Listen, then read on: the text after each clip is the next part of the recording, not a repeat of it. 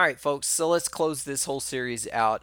I was going to do like one long family is an open circle to end this with, and then it just kept morphing and morphing and this this whole this whole series for me has been it's been like one of those drawings that you go to draw you know it's like you get your pencil and paper and you start to draw something and it should be really easy because you have in your head like oh i know what i want to draw and it's like not coming out on paper the way that you think it's supposed to. This has been this podcast series for me. So this was going to be one long episode and then it turned into too long for an episode and then i split it and now i have like a whole another episode. I don't know how i ended up this way but this is it. So uh, let's go ahead and do this. I want to close out this series and thank you if uh, you've been listening and love to hear your feedback. And here we go. We're all part of a giant system of systems. We all know this. We have federal governments that are made up of state governments that are made up of county governments that have municipal governments, and in them they have departments and the workers, and the workers have assets, right? And it's all working together. It's this hierarchy. It's basically every system that we have in our society governmental systems, education systems, corporate systems, financial systems they're all based on similar models. And what I'm finding out is that most inorganic systems are structured like pyramids, but most organic systems are not. They're less of a hierarchy and they're more like a fractal. You know what a fractal is? Uh, repeating patterns that split off into smaller or larger repeating patterns that mimic the original, and each level mimics the system that it's built on. So you might see it and say like how a tree has a main trunk that splits into branches that split into leaves. And like the branches are their own trees, and then the leaves look like their own little trees, and the stem inside of them splits off into the branches and into the veins that feed the leaves. Or maybe how rivers split into tributaries that split off into streams that split off into valley beds, uh, or even how a singularity split off into galaxies that split off into stars that split off into solar systems with their own planets. It's just like I said about the language families and the cultures all around the earth. In the last episode, this is sort of like this big bang of culture exploded across the planet Earth. And now this human family with all of its cultures is coming back together. We're at a crux. We're, we're at a crossroads where we're going to have to do life a different way. We're moving from rural to urban. And yes, I can't say rural because I'm from East Texas. From tribal self sufficiency to global self sufficiency, from many languages and cultures towards one global culture. We are now about this business of uniting, and this is like swimming upstream. It's weird and it's hard and it doesn't feel right quite, and you're not sure what to do with it. Uniting in the midst of all of that lingering tribal momentum that was driving us outwards and turning this entire global culture and global system of humans inside out. It's quite a task, isn't it? It, it often doesn't feel natural and it can be really hard. And that's why we've seen it create wars and injustice and genocide, right? And and the antidote for this, the way forward, is to stay human while swimming upstream. It's connection, it's family, not the tribal families that we were handed, a different kind of family, not blood families or skin color families or language families. Those are all disintegrating, aren't they? But we need families that are tied together by love, by a common humanity, who see the humanity in the other and who aren't afraid to embrace the diversity between us. And the one who doesn't look like us, who doesn't talk like us, vote like us, the one who is so different that it makes us nervous, we need to love that one so much that it connects us and that connection is stronger than the fear that drives us apart. To see the humanity in every human and love them despite it all. This is what it's all about connection to bring us back together in love and grace for the other. Now, this human community that we have, the people on planet Earth, as we spread throughout history with all of our language and culture, it leaves one giant fractal footprint all over the earth that we've talked about. But it works the other way as well. We, we have fractals all through us running the other way, and they are creating something together. So go with me here. Fractals make up, say, the veins and arteries in our bodies and lungs. And then it happens in our cells. You know, cells are like these little living bodies. You're made of 75 trillion cells, and in every one of those, did you know your cells themselves are so complex? They have skin and digestive systems, they have organs that we call organelles for waste and energy. And here's a cool thing there are more organelles in each cell than your body has organs. So cells are like their own little bitty bodies that are so complex. And then they work together with other cells like themselves, their own tribe of cells, to make up a tissue. And then the tissue arranges itself in a certain way, like a structure. To make a functioning organ, and then that organ works together with all the other organs to keep the whole thing in balance and alive, and you start the whole process over. Your body that works together with other bodies, other humans like yourself. And together we make up groups that specialize in roles.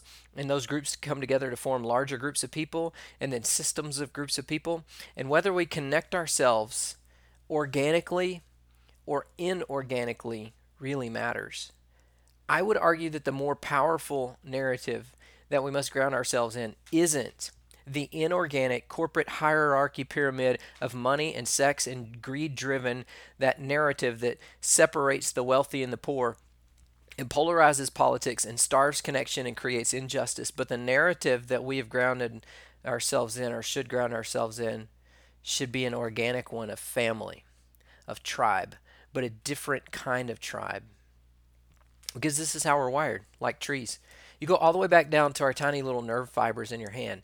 You see this this uh, fractal system in your nervous system, right? It's like these little tributaries of nerves that flow into bigger nerves, that eventually flow into bigger nerves, and then eventually into the ocean of neurons in your head. But it doesn't stop there. Your brain arranges itself into two hemispheres which have a relationship. And in our organic structure, every relationship between two living things gives birth to a third thing. So your hemispheres are really social constructs. We now know from attachment studies and biology that virtually every part of our higher brain function has something has has somehow been wired by and for social interaction. So to have a relationship between two connected parts that are complementary, really similar in their basic structure and makeup, and yet have specialized roles, this is what organic relationship looks like. To live in balance with one another, where each of them is equal and complementary and connected to the other. And it's that connection that's so important. This is what marriage and friendship look like. You have two halves, which are basically similar humans who have these specialized social roles that should be complementary and they, they need to stay connected and communicate well to keep stability and homeostasis in the house. And this is true of any friendship.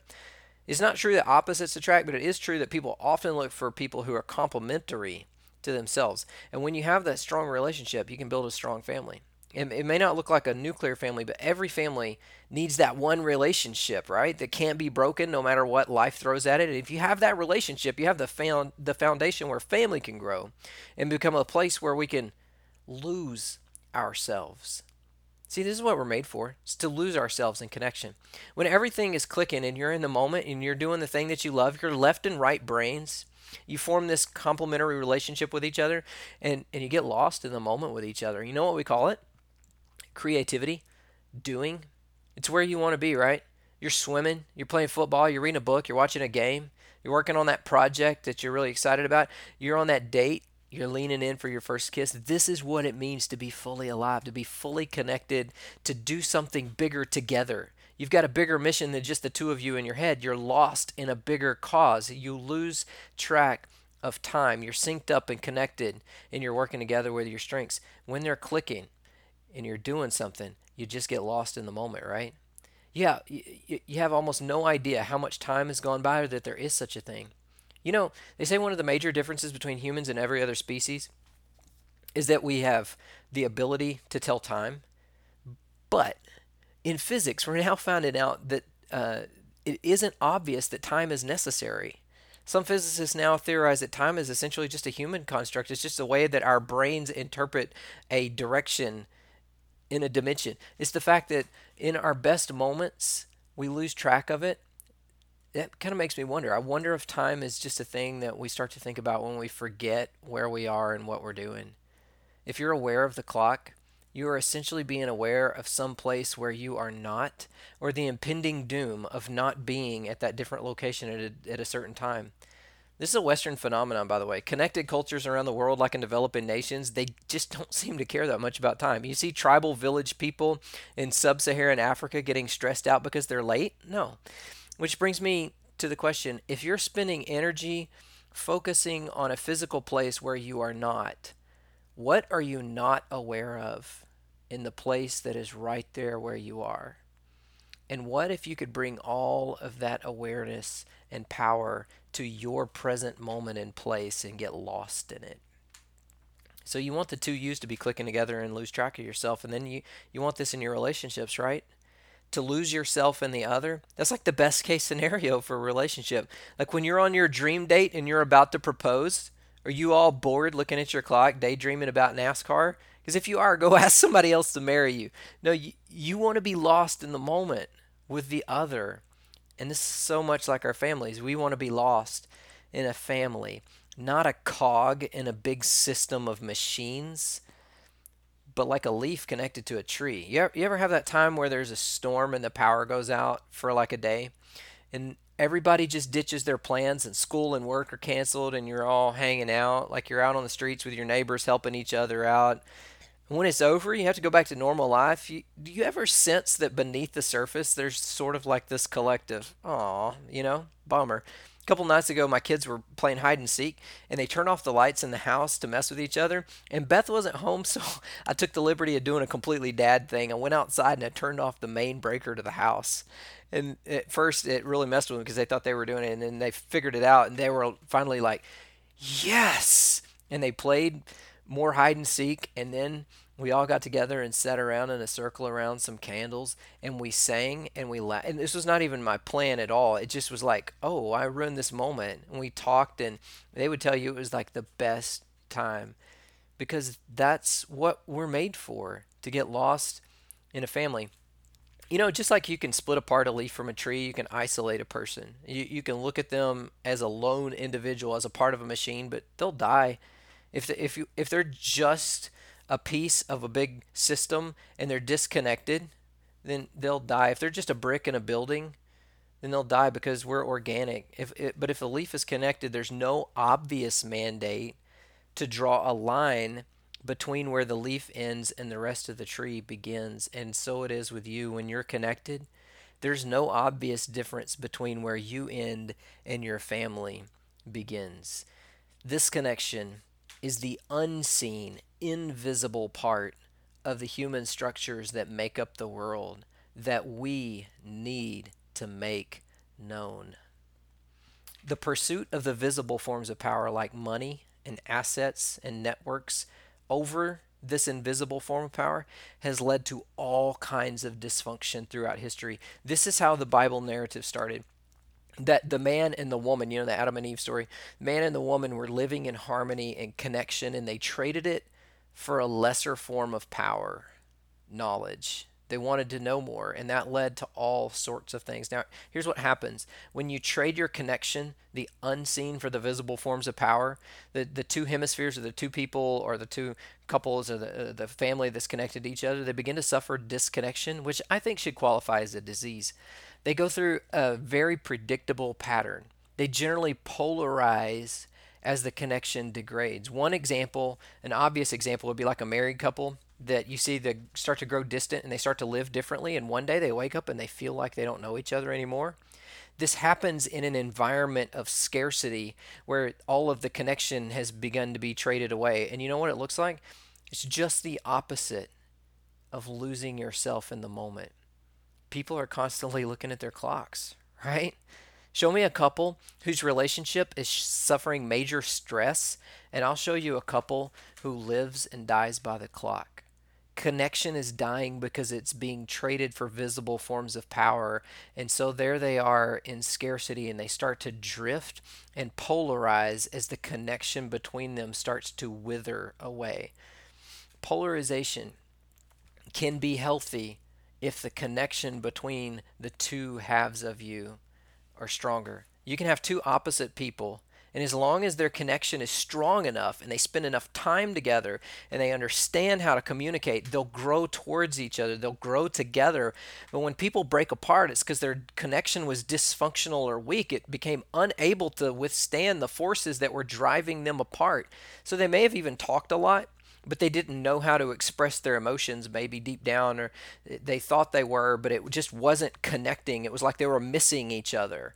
This works in our heads if you don't make peace with yourself and connect with yourself by speaking your feelings with words. Your thoughts become polarized from your logic and words and you can spiral into a mess of a life like mental chaos. And so it happens with married people. If they connect well and often then they, they can be different. But if that bandwidth of communication isn't big enough or open enough, two busy people, they will start to spiral into more and more polarizing dialogue and this creates an effect where the other person begins to seem more and more like the enemy, and the people continue to retreat back to where they came from. And it's like the forces on the poles of the magnet start to get stronger and they repel each other. And then there's like this point of no return where this thing is not coming back together here. No amount of communication is going to be able to bring them back together any longer because they let fear win out over connection. They traded away their connection for other forms of power that were less important. So there's a couple of principles here. One, we, we always need our connection to, with the other to be thick enough to provide enough bandwidth to provide for a connection strong enough to overcome the polarizing forces of fear of our differences amidst scarcity and stress. We need that corpus callosum between us and our enemies to be thick enough to handle the transfer of differences without melting down, right? We need this fiber optic cable to be able to handle the data transfer without it just all blowing up and melting down. Otherwise, we get too far apart and we lose empathy, and then it all starts to fall apart.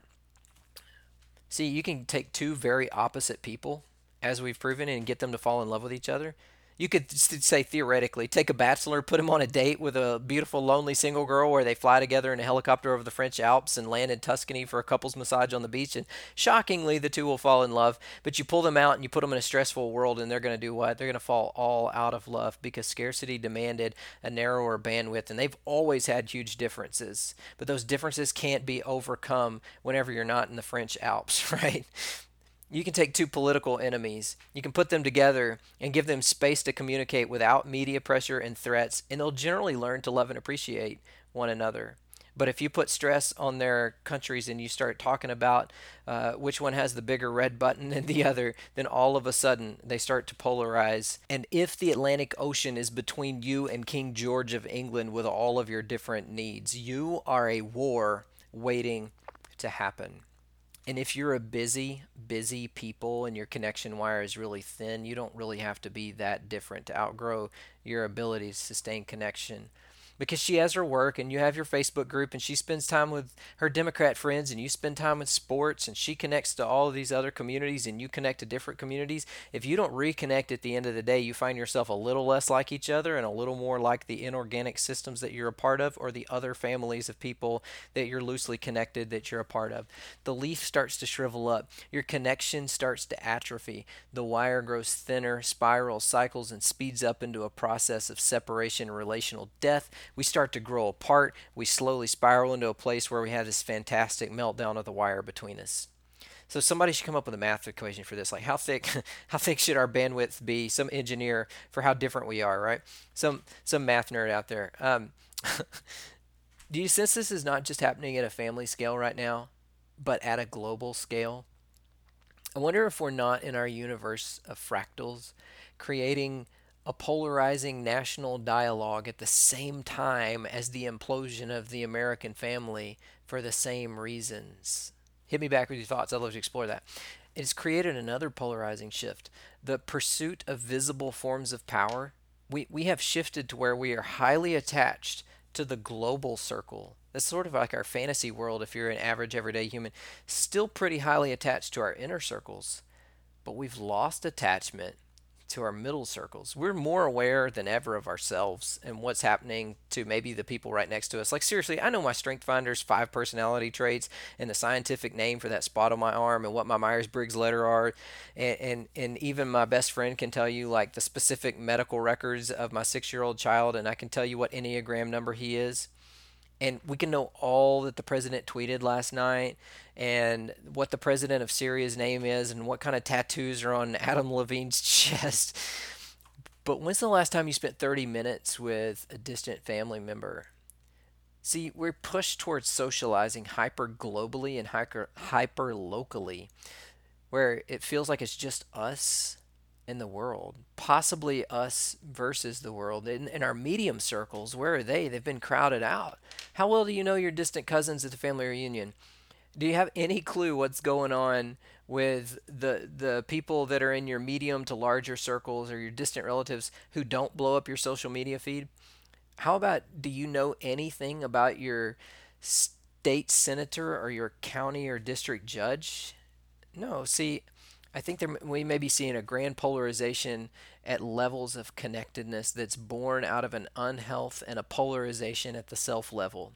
My kids, it's like, it's like my kids are either going to play in the NFL or what's the point of even trying to play football, right? It's all or nothing it's like the best of the best or it's it's nothing.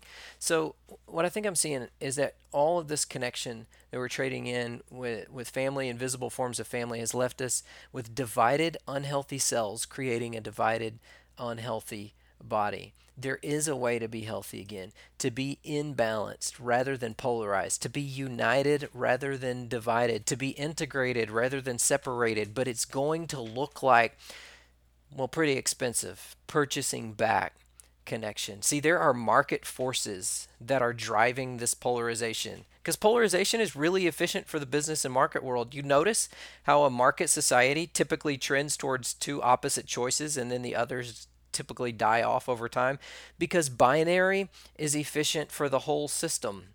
Binary choices Google or Apple, Republican or Democrat, Black Lives, Blue Lives, Patriots fans, non Patriots fans. It's the cheapest, least diverse way that you can still find, uh, still have a choice. And the, the competition between the two sides can still th- keep things going and drive change. Binary is efficient. That's why it's baked into technology itself.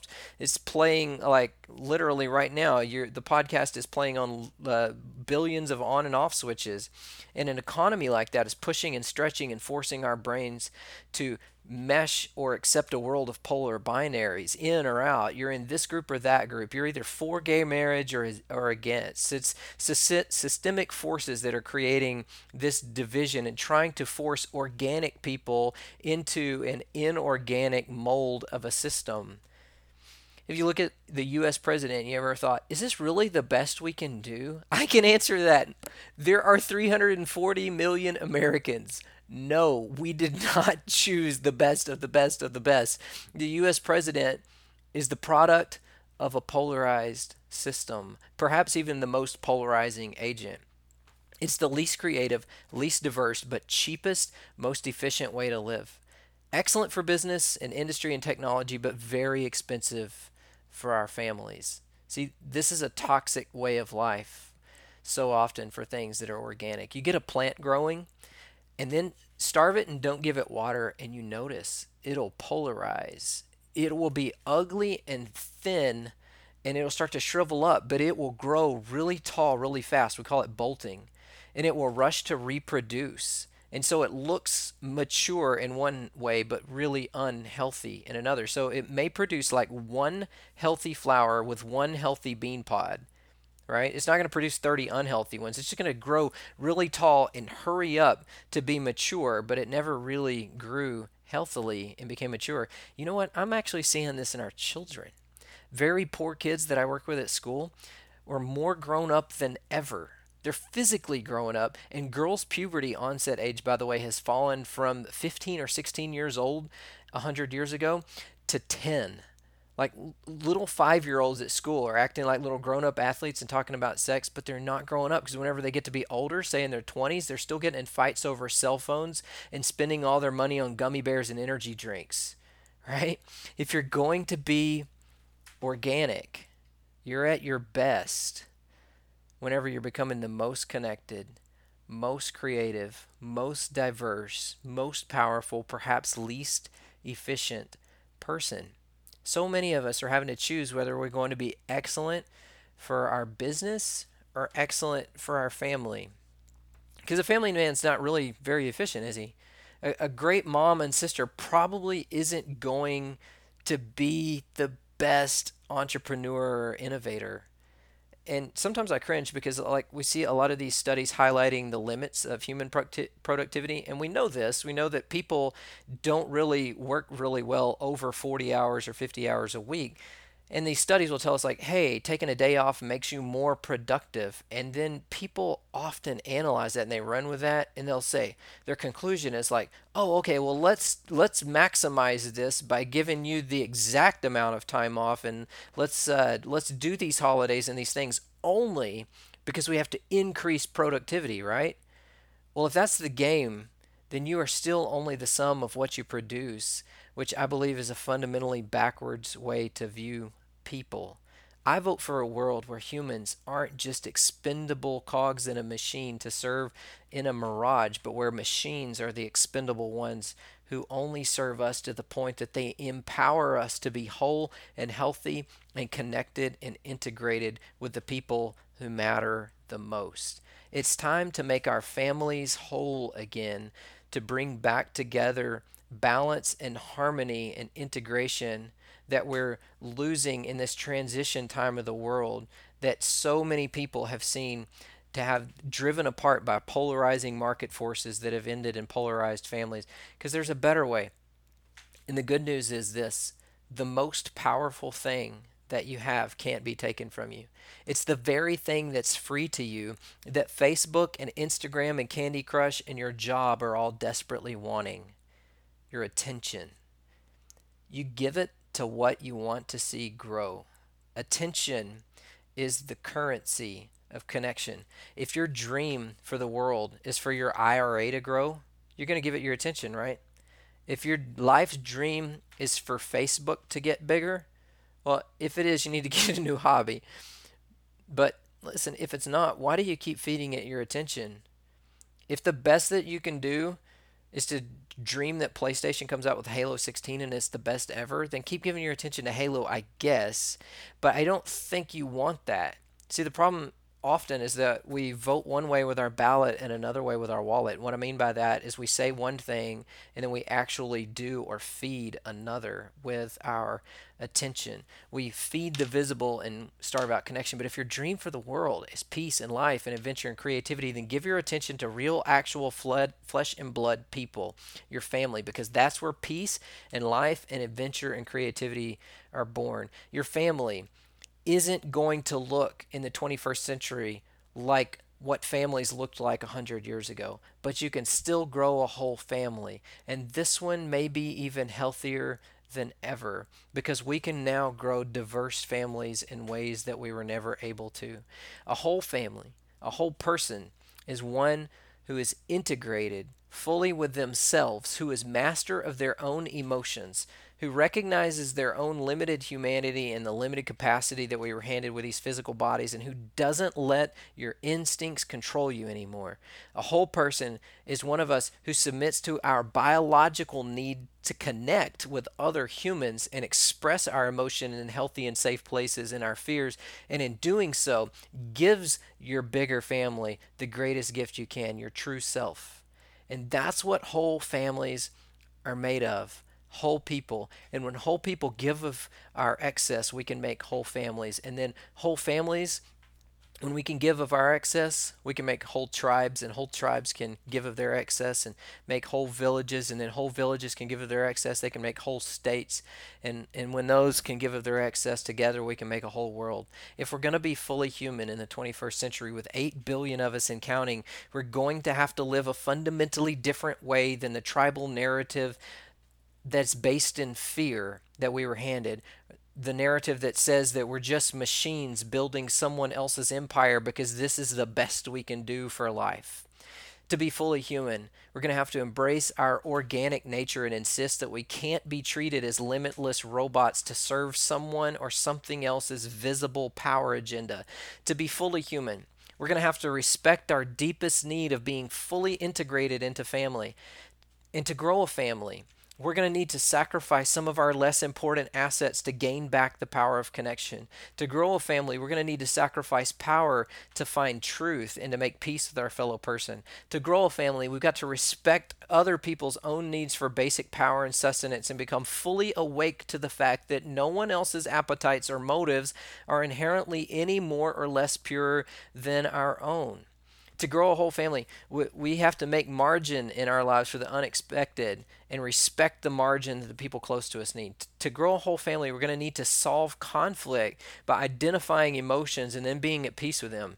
To grow a whole family, we're going to have to be students of our pain and use it to grow us instead of to destroy our neighbors to grow a whole family, we're going to need to let go of the people and the dreams that are way out there over the rainbow and grow together with the people right here in our midst. If we're going to survive the onslaught of busyness and demands and higher expectations and more fierce pressure from a market society, we're going to need a circle whose connections are strong enough to withstand the pressure.